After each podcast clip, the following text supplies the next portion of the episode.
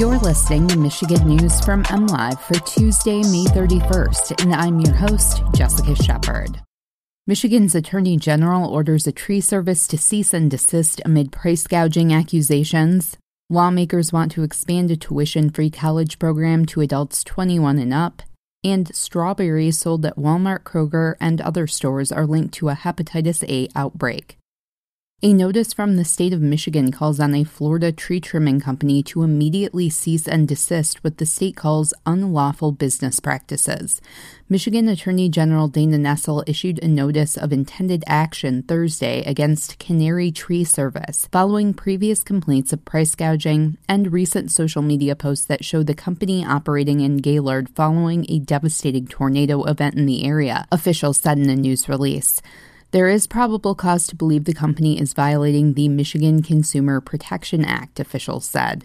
The Attorney General has probable cause to believe Canary Tree Service has engaged in a pattern of misleading consumers about the nature of the agreements they are signing, the cost of the services it is providing, the potential for financial responsibility for costs not paid for by insurance, and confusing consumers about their legal rights and obligations, the notice states.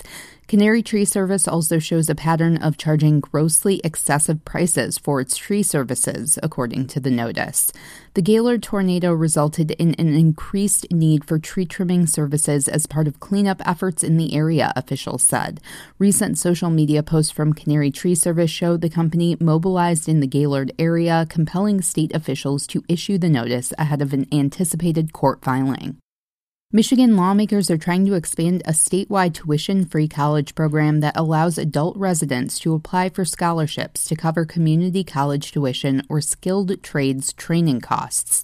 The Michigan Reconnect program, which first launched last year, is currently open to adults over the age of 25 who want to return to school to earn their first associate degree or skilled trades certification. The program offers free or deeply discounted tuition to students accepted into the program. Under legislation introduced in the House, the program would open up to adults ages 21 to 24 in an effort to help address education gaps caused by the COVID 19 pandemic. The Michigan Reconnect program is part of Governor Gretchen Whitmer's 60 by 30 goal, which aims to increase the number of adults with a post secondary degree or credential in Michigan to 60% by 2030. Nearly 93,000 Michigan residents have been accepted into the program since it launched in February 2021, according to the state's website.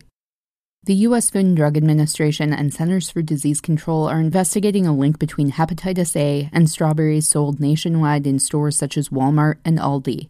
The FDA announced Saturday people should not eat, serve, or sell FreshKampo or HEB brand organic strawberries if they were purchased between March 5th and April 25th.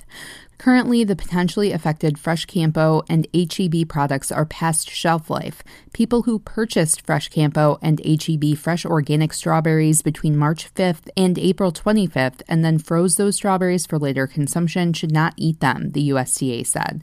The products were sold at retailers nationwide, including Aldi, Kroger, Sprouts Farmers Market, Trader Joe's, and Walmart. If you are unsure of what brand you purchased or when they were bought, the FDA recommends throwing strawberries away.